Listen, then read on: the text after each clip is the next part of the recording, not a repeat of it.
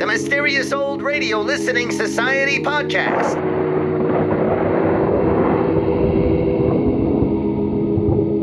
Welcome to the Mysterious Old Radio Listening Society, a podcast dedicated to suspense, crime, and horror stories from the golden age of radio. I'm Eric. I'm Tim. And I'm Joshua. We love mysterious old time radio stories, but do they stand the test of time?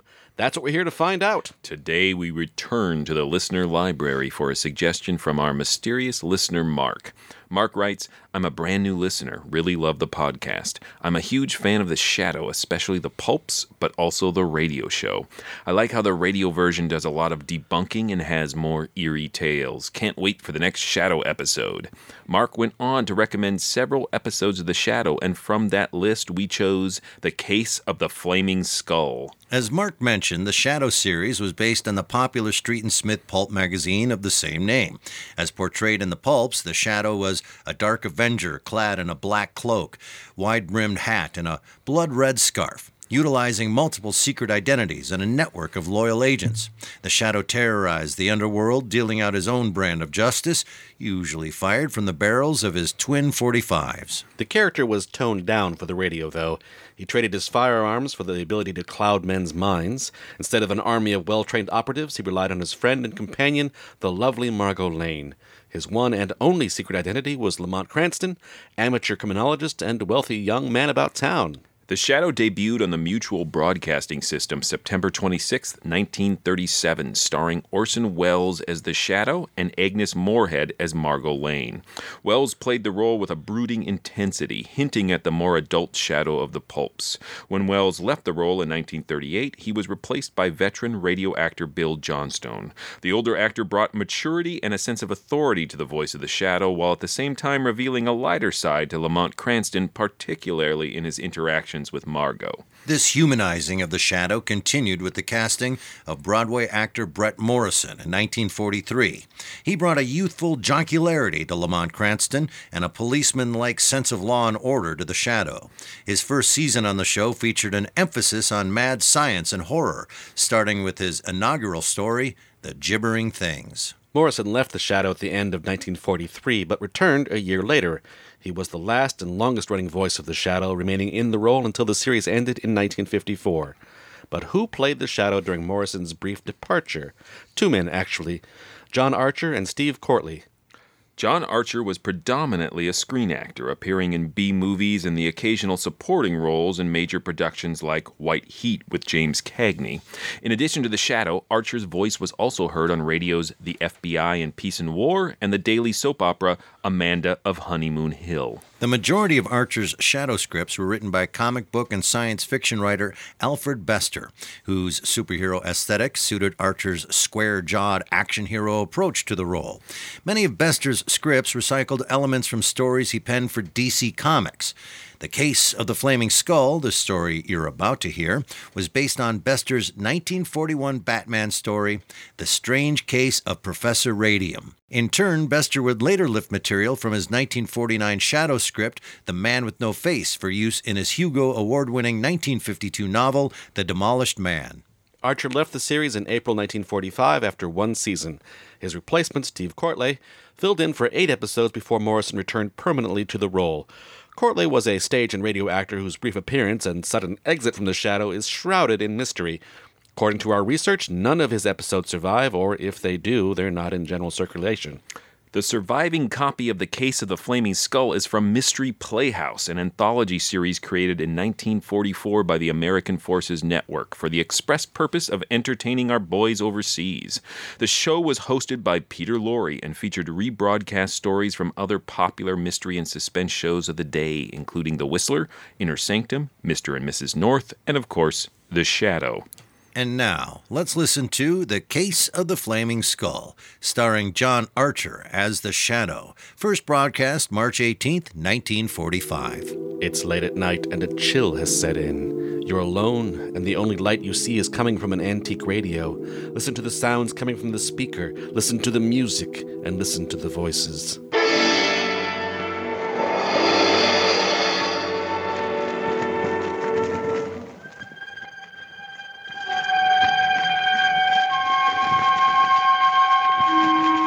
A flaming skull floats through the room, and a man disappears. A fortune in jewels stolen while Leona watched, yet he could see nothing but the skeleton fingers. Crime is rampant, but there is no clue. Nothing but a flaming skull.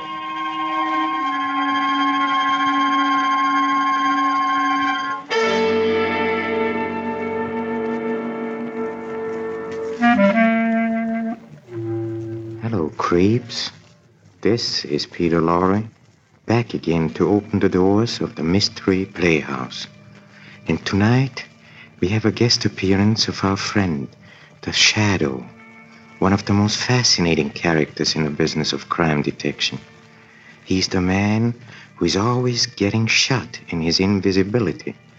But in this adventure, the case of the Flaming Skull, the shadow is nearly made permanently invisible by a skeleton.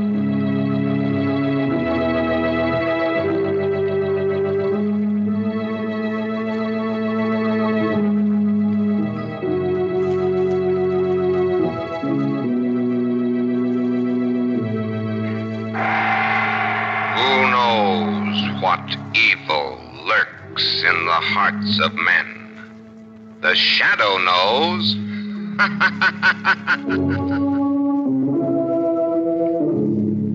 The shadow who aids the forces of law and order is in reality Lamont Cranston, wealthy young man about town. Years ago in the Orient, Cranston learned a strange and mysterious secret the hypnotic power to cloud men's minds so they cannot see him.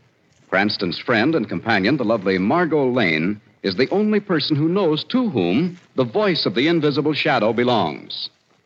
Today's drama The Case of the Flaming Skull.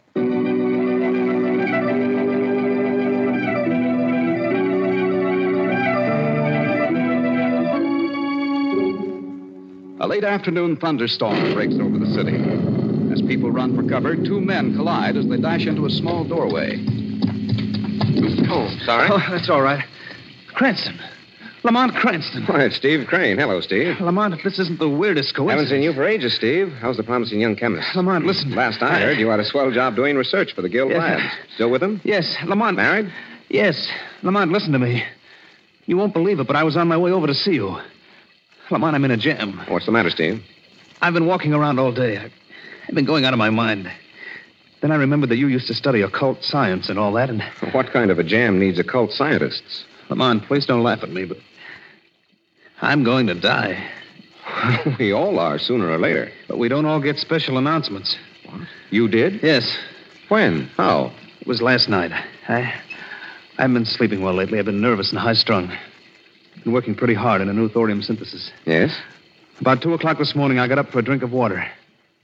I went into the bathroom, turned on the faucet, and then Go on. I saw a flaming skull staring at me. You what? In the darkness, I saw a hideous flaming skull grinning at me, pale and flickering, burning a dull green in the blackness. Yes? It was a terrible shock. I suppose I must have passed out. When I came to, it was gone. But I knew, Lamont. I knew it was a warning. Steve, you're tired, overworked. You can't It was a take this thing. presentiment, Lamont. It was a warning. It was a hallucination. Now, pay attention to Uncle Lamont. You want my advice? Yes, of course. All right, here's, uh, here's the address of a friend of mine, Dr. Neil Harrison. He specializes in your kind of case. Too much work and too much imagination. Now, you go see him at once. Then, then you don't think that skull was? My dear Steve, I speak now as an occult specialist.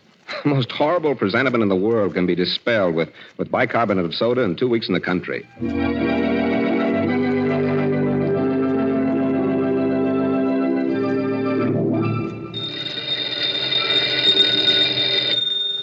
Uh, hello.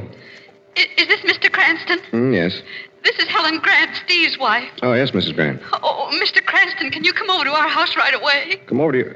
Well, what time is it, Mrs. Grant? Oh, it's five o'clock, almost dawn. I know it's an unusual request, Mr. Cranston. Well, anything wrong? Yes, With Steve? yes. What's happened? He, he's been kidnapped.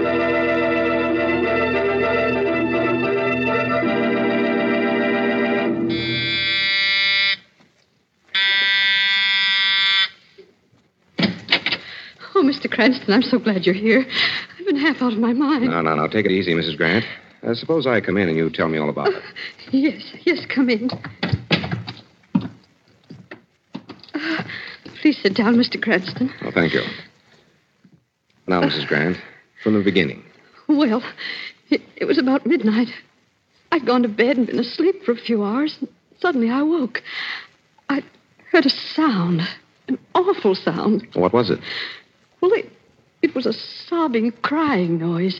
seemed to come from Steve's bedroom across the hall. What did you do? Well, I got up and went to the door of my room. I opened it. It was dark in the house. And in the blackness, I saw. I saw Yes, what? a flaming skull. You're sure of that? Yes. Yes, it was a little distance away. It was coming out of Steve's room, floating in the air, burned with a green flickering flame. It was ghastly. What did you do? I screamed. Then I fainted. When I came to, it was gone. I rushed into Steve's room to tell him, and Steve was gone, too. I see.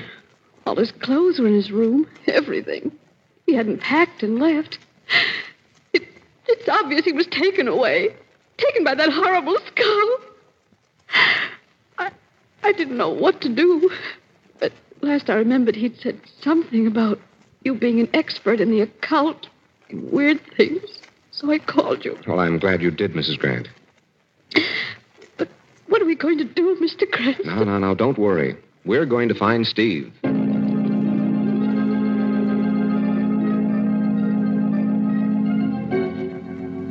How about it, Miss Lane? Is Cranston fooling you with this ghost story? I don't know yet, Commissioner. I want to hear the rest of the story. Well, that's all there is. First, Grant came to me with a story about a flaming skull, then Mrs. Grant. Was it kidnapping, Lamont? Well, perhaps. I checked Steve's room. All his clothes were there, his shoes, everything. what is Most that supposed important to is. prove? Well, his identification papers were there licenses, checkbooks, everything. Doesn't prove much except that Grant didn't walk out of the house voluntarily. A man might cook up an ingenious plan like this to leave his wife, but uh, he doesn't leave all of his money, papers, and important documents behind. Yeah, that's right. How about the sobbing, crying noise Mrs. Grant heard? Well, I couldn't find anything to account for that. So we're left with exactly this. A guy disappears, and he and his wife tell a crazy yarn about flaming skulls, and we're supposed to believe that said skull kidnapped the man. That explanation will do until a better one comes along, Commissioner. Got a better one? Hmm, sure, I got a better one. The obvious one. Grant and his wife cooked up the story to beat the insurance company. He isn't insured. Then he's trying to get publicity for some crazy invention he made. He was a research chemist working for the Guild Labs. He made no invention, and if he did, it would belong to the Guild Company and not to him. I don't believe you or Grant or his wife, and I don't believe in flaming skulls either. You can chew on that for a while. Weston. Yeah, yeah. What? Say that again. Well, I'll be. Okay, okay, coming right over. What is it, Commissioner? You look startled, to say the least. That phone call has just dropped a bomb in my lap, Miss Lane. Now let's have the explosion. Adam Edwards, the broker, has just reported a burglar in his home. $15,000 in cash was stolen. Why, Commissioner, a $15,000 robbery is no Hmm? explosion. Yeah? Well, maybe you'll get a bang out of this. The dough was stolen by a flaming skull.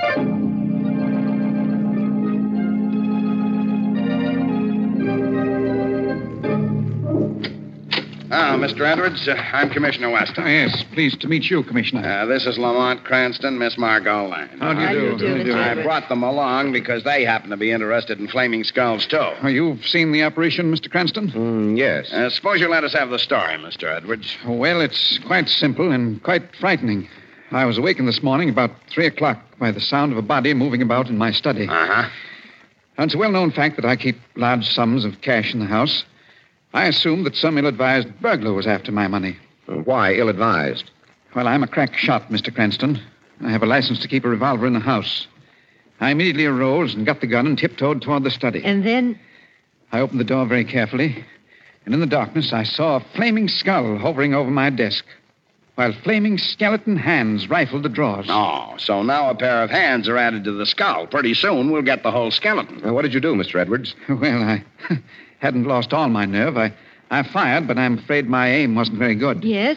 Instantly, the skull and hands rushed off through the darkness. I tried to follow. I, I heard the thing blundering around the far side of the study, and before I could catch up, it was gone. And so was my money. That's all. That's too much for me. What is this, a conspiracy? Are you all trying to pull my leg? You don't believe my story, Commissioner. Frankly, no. I see.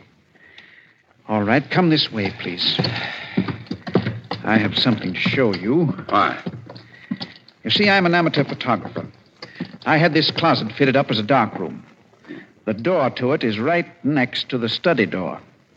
Evidently, the flaming skull blundered into the closet by mistake. I still don't see what all this has got to do with the skull. I want you to come into the darkroom, please.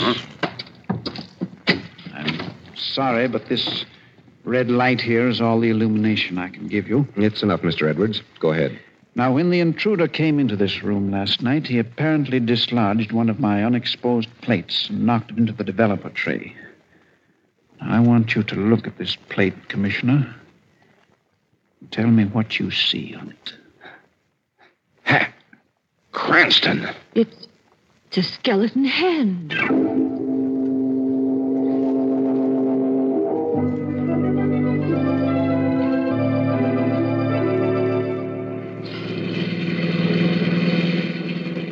Well, this is a fine thing, Mr. Cranston. A fine thing indeed. What's eating you, Margot? What's eating me? It's a question I've been wanting to ask you. You sit around like a bump on a log all day. I was thinking. No, worrying about the flaming skull. Suddenly, at 7 o'clock tonight, you announce we're going for a drive. Where? To visit a friend, Why? to pick up a clue on this case. Who's the friend? Uh, Dr. Neil Harrison. I sent Steve Grant to see him yesterday afternoon. It's just possible that Steve might have said something to Dr. Harrison that would give us a clue. Then all that worrying, I mean thinking, this afternoon didn't help? No inspiration? It certainly did help, Margot, but right now the fire of inspiration needs a little more coal. To be shoveled on by Lamont Cranston Stoker. No, no. Lamont Cranston, Shadow.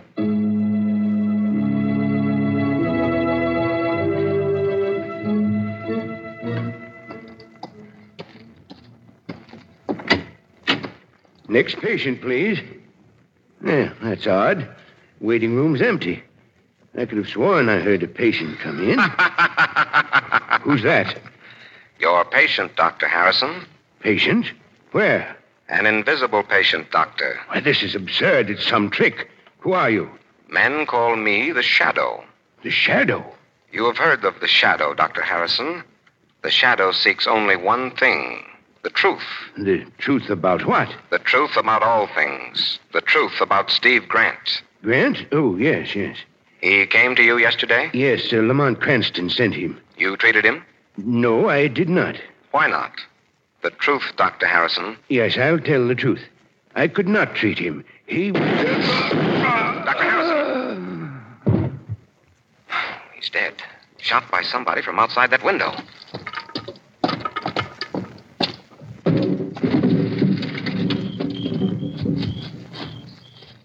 Lamont!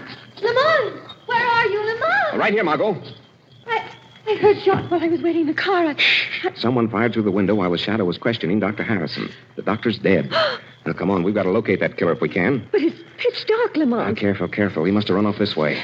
Do, do you know who killed the doctor? No, I'm afraid we'll never find out now. Lamont, Yes, Margot. look. Look, running down the street. Way up there. Oh, Lamont, Yes, I see it, Margot. it's a flaming skeleton.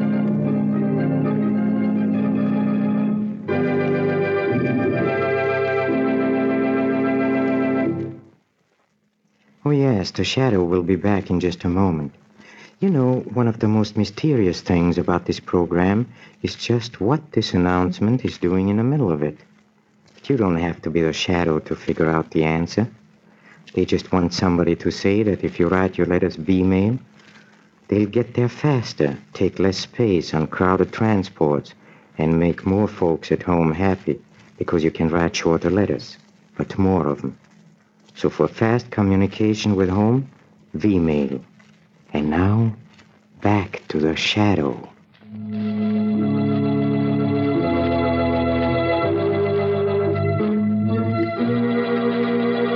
Now, why did I ever meet you, Cranston? Why did I ever lay eyes on you? Commissioner, you're not blaming Lamont for the flaming skull. Flaming skeleton now, Marco. No, I'm just complaining that he gets me mixed up in the screwiest crime. Now, there's nothing screwy about this. Harrison was killed by a 38 caliber slug fired through that window. What could be more realistic than that? Nothing except that you claim a glowing skeleton finger pulled the trigger. We saw the skeleton, Commissioner. Oh, I believe you, Miss Lane. Too many people have seen it for me to hang on to that hallucination theory. I only wish I could see it for once. Commissioner. Commissioner. Yes, what is it, Cardona? We've just picked up a flash from one of the patrol cars. Yes? They've spotted the flaming skull just breaking into the Zircon Jewel store on State Avenue. He's in there now, and if we rush, we can get over there in time to trap him coming out. Now, let's go, Commissioner. Maybe this time you'll see the skeleton.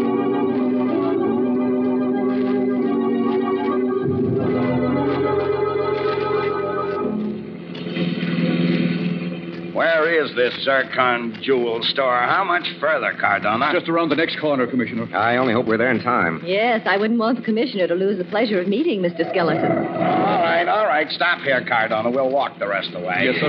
I can see the police patrol car up ahead. Then Mr. Skeleton must still be inside the store. Ah, come on. And remember, let's keep quiet. This is our big chance. Commissioner! What in places those maniacs? look, he's coming out. It's the flaming skeleton, Commissioner. Hey, come on, let's go. Get off him, you men! Don't let him get away! Ah, they're shooting wild, Commissioner. Well, I can't blame them. Saints alive, but that's a nasty thing to see in the dark. away! Faster! Oh, it's no use, Commissioner. We'll never get him. No one will ever get him. Uh, don't turn superstitious on me, Cardona. Ah, Cardona's right, Commissioner. The skeleton's vanished. We, we couldn't hold him, sir. We did the best we could. He, he got dry. Uh, Now, Ah, this is a fine thing. What's the matter with you nursery babies? Afraid of a skeleton? It's not that, Commissioner. Isn't it obvious, Commissioner? This flaming skeleton is a startling, bewildering sight. The shock of seeing it checks everyone just long enough to give the skeleton a few seconds leeway for escape. That's it, Mr. Cranston. Okay, okay. Let's get back to the Zircon store and see how much Mr. Skeleton got away with this time. Now, wait. Oh, what now? Apparently, our thief didn't get away with all he took. Look on the ground here. Well, Lamont, three little jewels. I got him. Holy smoke. They're diamonds. Diamonds, that color? Yes, Commissioner. They've turned blood red.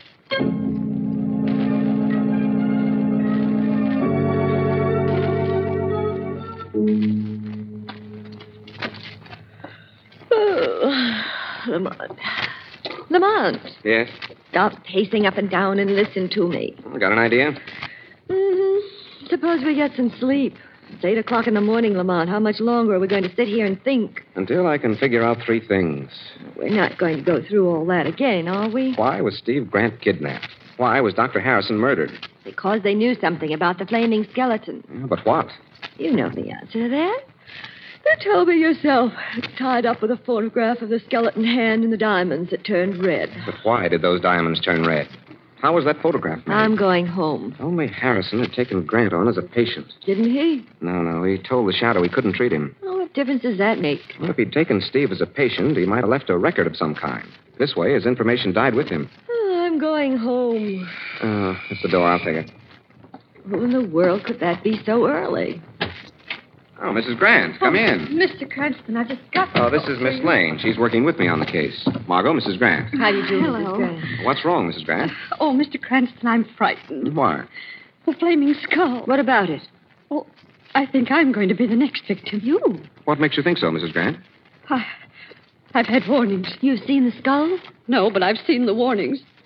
Mr. Cranston, since the night that Steve was taken, my whole house has been glowing. How do you mean that? Oh, when I put the lights out, objects flame up and glow with a weird green color. Steve's watch and the money on his desk, spoons, silver, many things. Golly. Then last night I decided I'd sleep in Steve's room. I thought if the flaming skull came back, I, I'd be waiting. Did you see it? Did it come back? Well, I didn't see it, but I know it was in the room. How do you know? Look at my arms. Golly, they're covered with burns. Burns. Look, Lamont. It's as though a skeleton hand had clutched Mrs. Grant, or were the hand of some mythological god like Thor. What? I said, like, Yeah, you said Thor. Yes. Thor, what an idiot I've been. Steve practically told me the answer to this case when I first met him. Oh, what do you mean, Lamont? I mean, I know all about the flaming skeleton. Come on, Mrs. Grant. We're going to police headquarters.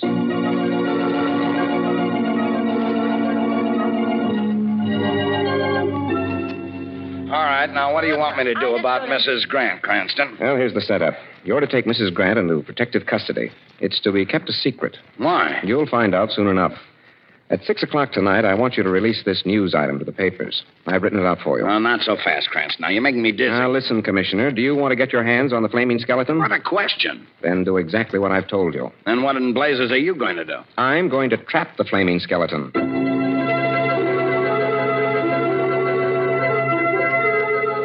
Now for a resume of the earlier broadcast. In an attempt to protect the wife of Steve Grant, the police have taken Mrs. Grant into protective custody. She's being held under close guard at the old mansion house outside the city. There, in a lonely building, set in lonely fields, the widow of Steve Turn it Grant. off, Margot. No, it's fine. What time is it? Eight o'clock. Then Mr. Skeleton's known the news for two hours. He'll be here soon. Here at the mansion house? Mm, right. Under the misapprehension that Mrs. Grant is here, too. But he's only going to find just us folks, just the two of us. The three of us, Margot. You're forgetting the shadow. Oh, say, shouldn't shouldn't you be the shadow now? Suppose our flaming skeleton walks in unexpectedly. Hmm, He can't. We'll have plenty of warning of his coming.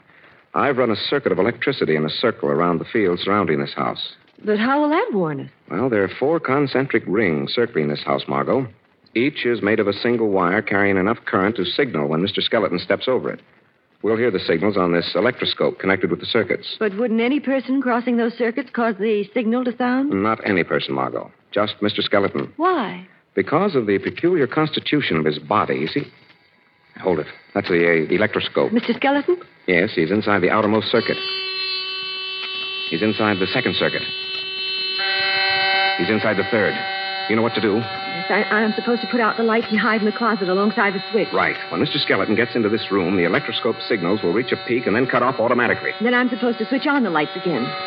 Oh, he's inside the fourth circuit. Get moving, Margot. Lamont, I. Don't argue. This man is dynamite. Put out the lights. Right. I'll get in the closet. Stand by.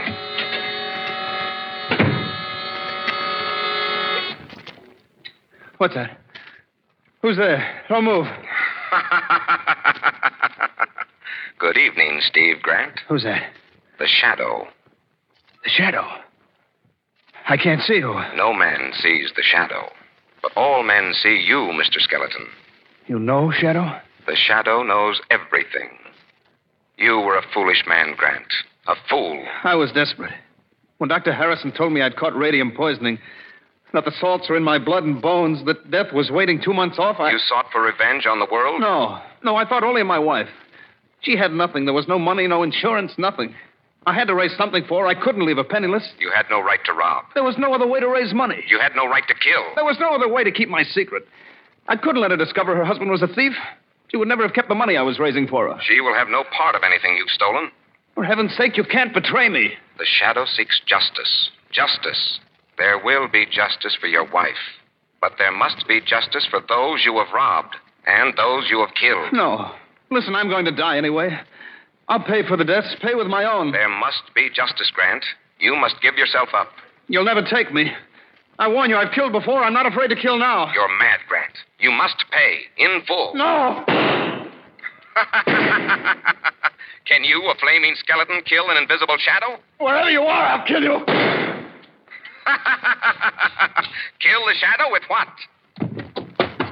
Stop, Grant. You can't escape the shadow. Try and stop me. Stop, Grant. Shadow! Stay here, Margot. Keep out of this. There he goes, across the field. You can see the glowing skeleton running. Keep back, Margot. Why? What's wrong? Grant is running toward the high tension wires on the road. If he gets too close to that tremendous current. uh, Stop, Grant! Stop running! You'll never stop me! No one will ever stop me! If you value your life, don't move another step. Stop! Shadow. Yes, Margot. He's dead.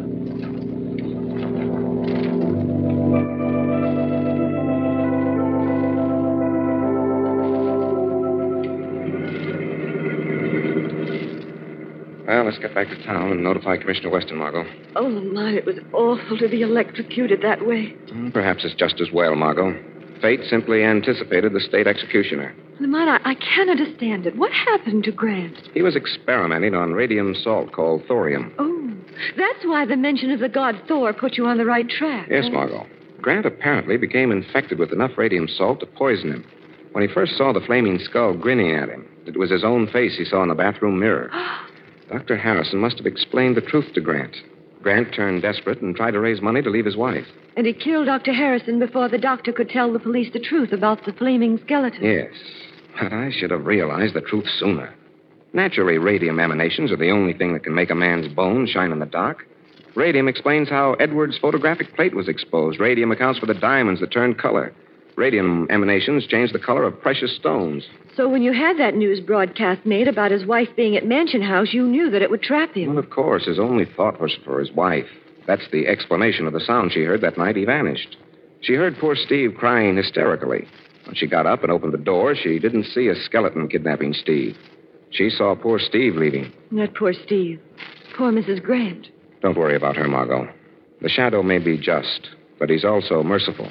The shadow was going to temper his justice with mercy. Yes, and the name of that mercy is Cranston's bankroll.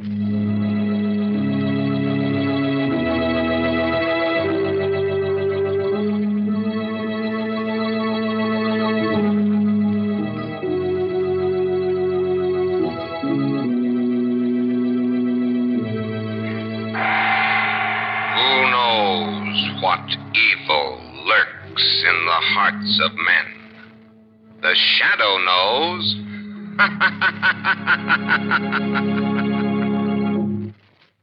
Hey, careful with that laugh, Shadow. Careful. You might scare somebody.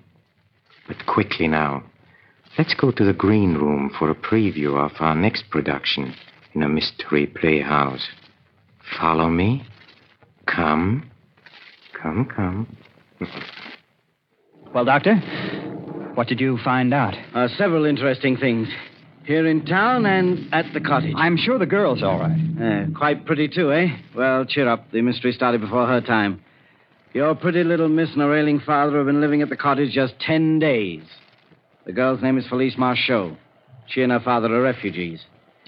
But long before that, a Mr. and Mrs. Turner lived there. Oh, yes? They kept to themselves a great deal. I see. Mrs. Turner, it seems, was not an American like her husband.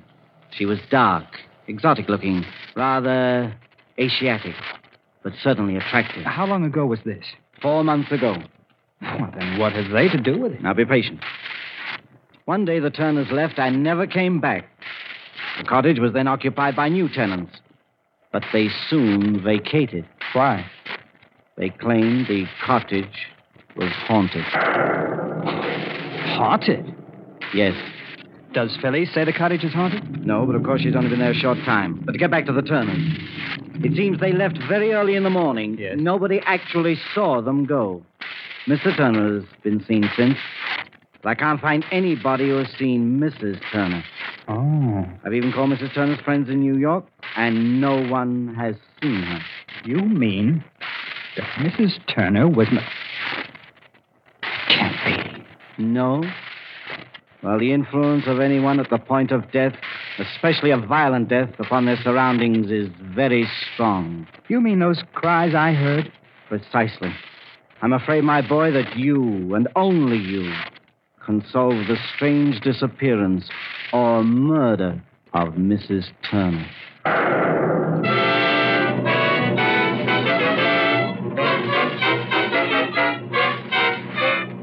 Do the voices of the dead come back? Perhaps you'll find an answer in a mystery of the blue jar. Until next time, then, this is Peter Lorre closing the doors of the Mystery Playhouse. Good night. Sleep tight.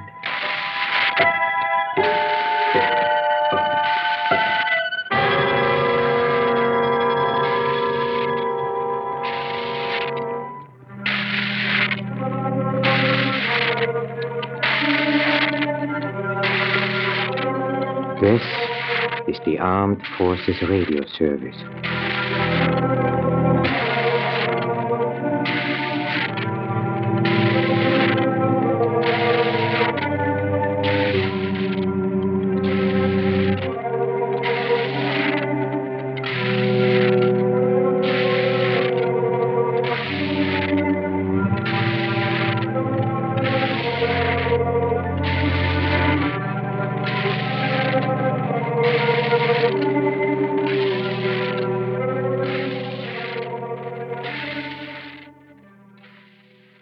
That was The Shadow and the episode The Case of the Flaming Skull here on the Mysterious Old Radio Listening Society podcast. Once again, I'm Eric. I'm Tim. And I'm Joshua. That was a listener request coming to us from Mark. Thank you so much, Mark, for your request. I'll start this discussion with Peter Lorre introducing the shadow. I would like to let you know, Joshua, that you probably only have two wishes left. and it's Peter Lorre speaking in this hushed, reverent tone about the shadow. It's like some sort of OTR ASMR kind of strangely relaxing and stimulating at the same time. it's got to be your favorite episode of old time radio ever. You had to be in heaven. I, I There's really a did. point where he's talking about that the shadow is the person who is shot when he's invisible, but sometimes he's, he's going to be made invisible permanently. That I'm like trying to track the logic of. You've wandered off script here. I think There's something, something went wrong. in I this- think so. And he's like, just keep talking. Everything will be fine. So, uh, Mystery Playhouse, uh, before we move on uh, to this episode of The Shadow, I understand that it's a repackaging old time radio uh, with Peter Lorre as the host. And it, it struck me that that's not much different than what we're doing with this podcast. Hello, creeps. Wouldn't it be great if at the end Peter Lorre discussed this? that was okay, I guess. if you like the shadow. there was a lot of tropes. It was lazy writing. What I want to know about Mystery Playhouse, though, is they did nothing original. It was all just Mhm. repackaged. Right. Yeah. The end of this was a rabbit hole for me because they mentioned the next episode was. Uh, I can't Oh, that was remember. a this lengthy preview of Yeah, of the case of the blue jar or something like that. And then I was like, well, what is that? And then I found out, oh, it's an Agatha Christie short story. And then I found out it just recently became public, Public domain. domain. And uh, ready? I read it. What? I know. I don't remember with any of your it. with my like, eyes, yeah. and your brain. All right, I'm lying. There's a podcast out there that uh, someone read it to me.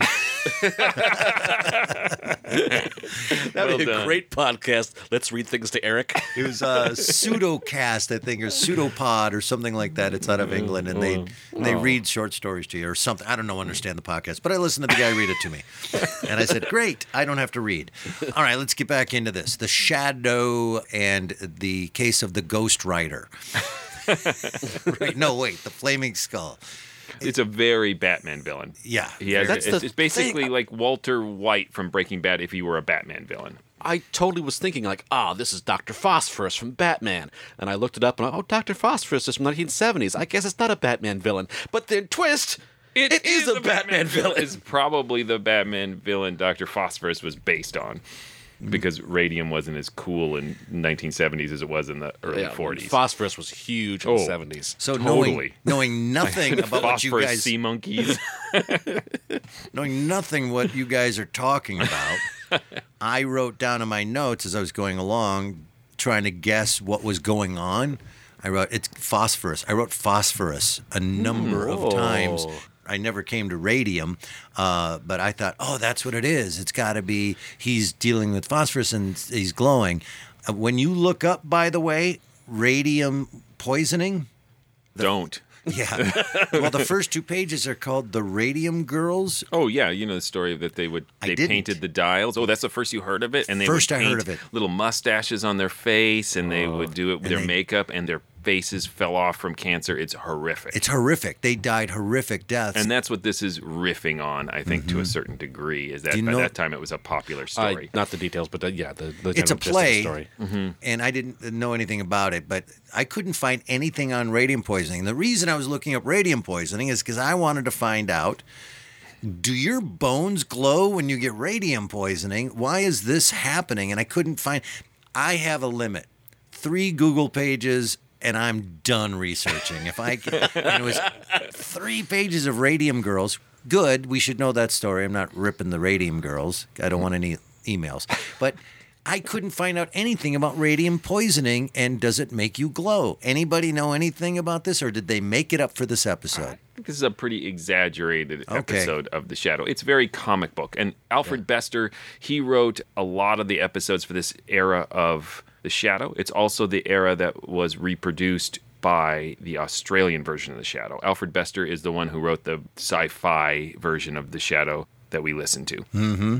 Out of this world. Right. And as I've come to know, because I know you guys and you accidentally teach me things, Alfred Bester is a big deal in comic book world, right? He contributed a lot of major characters to the DC comic Oh, I don't know if he universe. gets necessarily credit for all the things he did, but he did a lot of things. And somewhere down the line in this podcast, because you introduced me to him, I ended up watching an interview with him from the 70s. It was on YouTube, and it was about a half an hour at some early Comic Con kind of thing. Wow. Yeah, I watched the whole interview. It was super weird. He was weird. He's a weird dude. Yeah, our uh, Patreon supporter David is a huge fan. He might Yeah. have shared that link. Oh, maybe that was it. Fine. I didn't find it myself. Um, but I think this is a far more successful and fun comic book style story Mm-hmm. by Bester than Out of This World. Yes. Yes. And we don't need to take an extra round of beating up on Out of This World. But I will say that I like this story a Mhm. lot more. it's how do I say this without it sounding like a criticism? It's this is a- bad.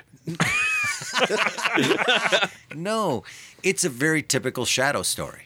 There's a guy, there's this thing. Well, the thing he is, the solves shadow it. ran for so long. I don't know if there is a typical shadow story. Yeah. It's very typical of this era uh, where the villains had a sci fi element to them. I mean, it's not a gangster or just a guy out to murder people for the money. Mm-hmm. I think what elevates it to me is that tragic backstory. Right. That the villain realized he was poisoning himself at work. He's going to die and he wants to leave money for his wife. And that's Yeah. unlike anything I've heard in the chat. No, not unlike anything, but it's it's rarer. I guess I, I'm never going to explain what's in my head on this. Somehow I just went, yep, yep, yep, yep. Good. That was good. But Mhm. that was very shadowy in a certain sense. And I Scratched the shadow itch you might have had. yeah, it was, you know, there's a guy, he did some bad stuff. You found him, he got him. It's a terrible band. Don't go see him, Shadow Itch. Oh. but the cover band, Lamont Cranston itch, really good. Will someone explain to me yeah.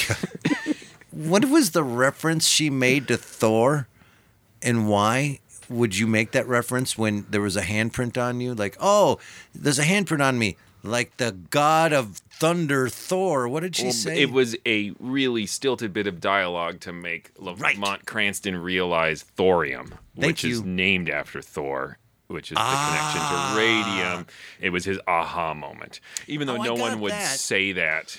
I got that, but that's the problem is no one would say, hey, that handprint's like the mark of Thor. or it's like whatever you she- were roughed up by Thor. We got a little look into like Margot's dream life. Yeah, it was. It was very stilted, forced. Yeah. There was a, a similar. Again, when it's really awkward, I enjoy it.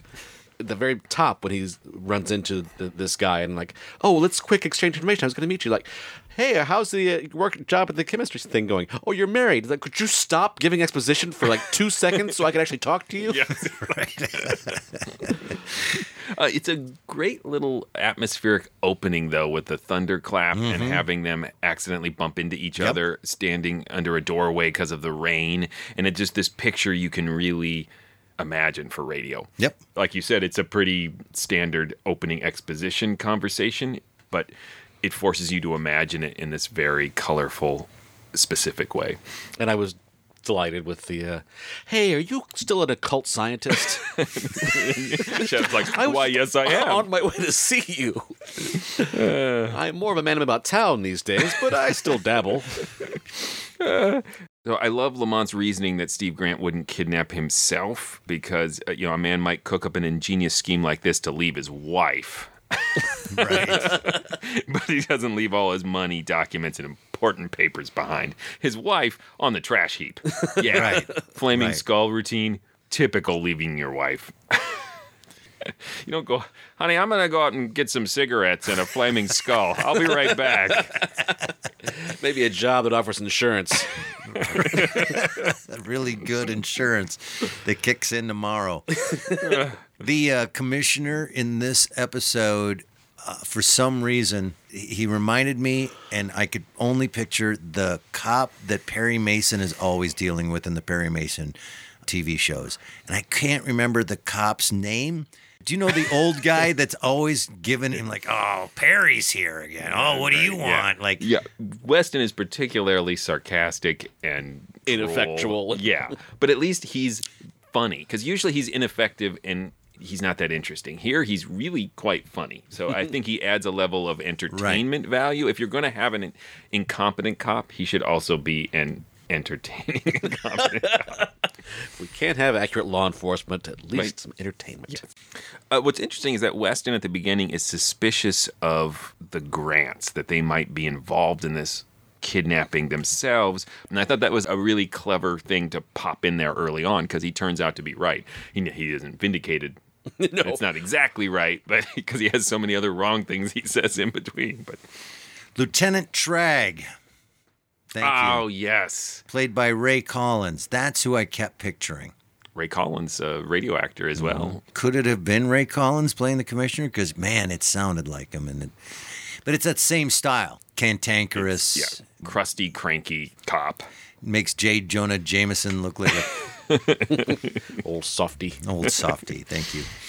Well, any other thoughts, Well, let's talk gentlemen? about John Archer. He was pretty generic. Yeah, I didn't get pulled out of my shadow enjoyment from his performance. No. So consequently, I thought it was great. Uh, halfway through, I forgot that wasn't Morrison or There was any of the just others. the one thing for me, which was the laugh. Yes, the Ha laugh. ha ha ha ha. Peter Lorre, what does he say? It was, hey, careful with that laugh, Shadow. You might scare someone. Probably not. uh, you know, he just plays them though as a pretty straightforward Mhm. human being. He's like a cop who occasionally turns invisible. Right. For no real purpose. right. We've talked about this before, but like he interrogates the psychologist as the shadow for no real reason. yes. Mm-hmm. He's a friendly witness, right? He, so there's there's no reason to come to him as the shadow Mm-hmm. Why are you scaring the hell out it's of me? That I would have it's right told you before this. the commercial break, so he feels compelled to like, crap, I haven't been a shadow yet. and so the poor shrink gets the worst of it. right, he s- scares the. be- And it Jesus has out those of him. those weird qualities that go throughout Shadow that always jump out at me. Of he Speaks of the shadow in the third person. Speaks of the shadow in the third person, and like, oh, there's three of us, uh, and Margot has to just go, yeah, yeah, your friend, the shadow. um, Does he go to restaurants? and say, How many will be joining you? Three. I'll have the filet mignon.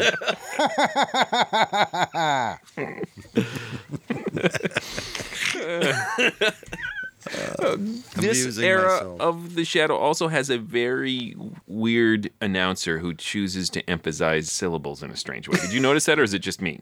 When he's talking about the shadow turning invisible, he emphasizes so they cannot see him, and the only person who knows to whom it's like he maybe just got this one shot at being an announcer in the shadow, and he was gonna somehow really stand out.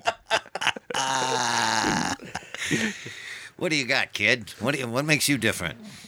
Uh, I put the emphasis on the wrong syllables. It struck me as I kind of didn't- strange. I didn't catch it, but Mm. I'll back you up on that. That was strange. I also enjoyed how the script went out of its way to defend the cops who can't shoot the flaming skull.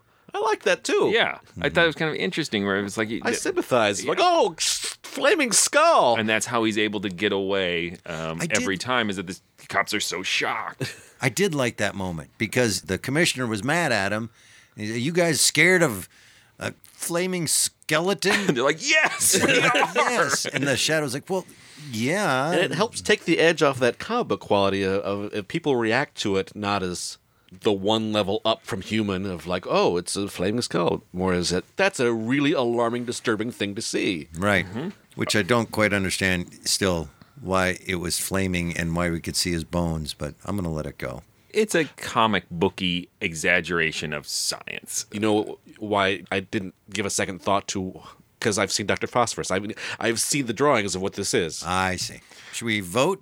Oh, I just want to mention the weirdly off line about justice is served, but it will be like tempered by Cranston's bankroll.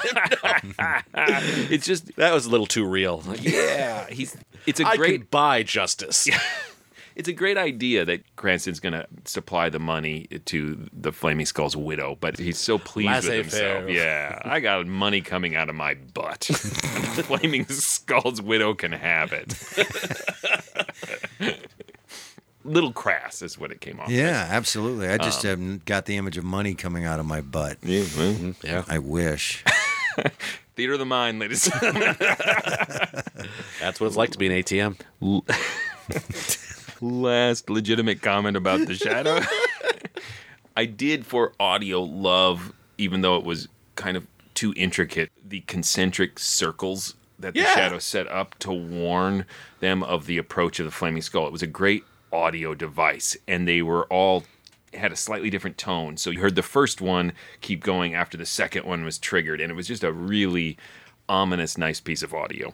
Yeah, I agree. I, there's a lot I do love about this, and as I'll just start a votey thing. here. Yeah. That's, uh, Yeah. I think that it stands the test of time. It's a lot of fun as always. It's the shadow. I love learning about the mystery playhouse and it being sandwiched by Peter Lorre. And then what does he say in the middle? We're in a Peter Lorre sandwich. Theater of the mind, ladies and gentlemen. What does he say in the middle? Like, oh, why do we have to stop? I, I can't remember Yeah, it the exact seemed, line. uh, wondered, Are they trying to smooth over like there's not supposed to be a break here, but we're putting a break in here? Can't, I wish I'd because it's written not a down Mm-hmm. the- commercial it's just a reminder for the soldiers to use this v-mail which i Mm-hmm. did Yeah. not know about where they had to censor the soldiers mail Mhm. and then to save money they would put it on microfiche Right. and send it all off as photos it was just a little bit of interesting history I, so yeah, I loved it. It was a lot of fun. Not a classic. Stands test times, yes, because it's Shadow, and it was as you guys say, it was a fun comic book right there. That was a fun comic book. Listen, Yeah, I, I agree that totally. That I think it, in fact, helps to stand the test of time. Is that it is so comic booky, and comic books themselves have become even more omnipresent since then. I agree totally with you guys. I think it's um, not a classic, stands the test of time, really familiar structure, but with a lot of little details that make it pop. Things like Mm-hmm. the tragic origin of the supervillain, uh, the characterization of Commissioner Weston. Yeah, I thoroughly enjoyed it. Much, much, much better than Out of This Yeah, World. I can't believe you didn't call it a classic and the best radio show you've ever heard in your life. It's Peter Lorre introducing I'm judging the shadow. Peter Lorre's a classic in everything. Peter Yeah. Lorre and the Shadow. I have this on a loop. Peter Lorre talking about the shadow. It's how I fall asleep. It's your ringtone. The only thing better for you is if Peter Lorre played the Shadow. that might be too much. Who knows what evil? Lurks in your hearts, man. the shadow knows. All right, Tim, tell them stuff. Please go visit ghoulishdelights.com, the home of this podcast. Other episodes can be found there. Uh, you can comment on episodes, vote for what your opinion was. You can also uh, get a hold of us through our social media links. Uh, you can just send us a message. Uh, it's a great way to let us know what you think, as well as if you have an episode you'd like us to listen to, let us know. You can also go to patreon.com slash the morals and support this podcast at whatever level you deem appropriate. um, you can also go to iTunes and write a review. We love reviews. Um, you could write a review of this one with a framing sequence from Peter Lorre. I would love that so much. And if you want to see us perform live, the Mysterious Old Radio Listening Society theatrical division, I guess is the best way to put it. But we do live We're really recreations. formalizing this organization. Uh, yeah, this is, this is a bunch of guys um, up on floor nine. Uh, you're in the morals building. Uh, we do live recreations of old time radio from the golden age of radio, and we also do original scripts in the style of and uh, perform those right now. Uh, if you are listening in 2020, we are at Park Square Theater. That is our home, so please come see us in St. Paul, Minnesota. What do we got coming up next? Next, we will be celebrating the centennial of Anthony Ellis, writer, actor, director from the old time radio era, and we will be listening to The Abominable Snowman from Escape. Until then. Hey, careful with that laugh. Careful. You might scare somebody.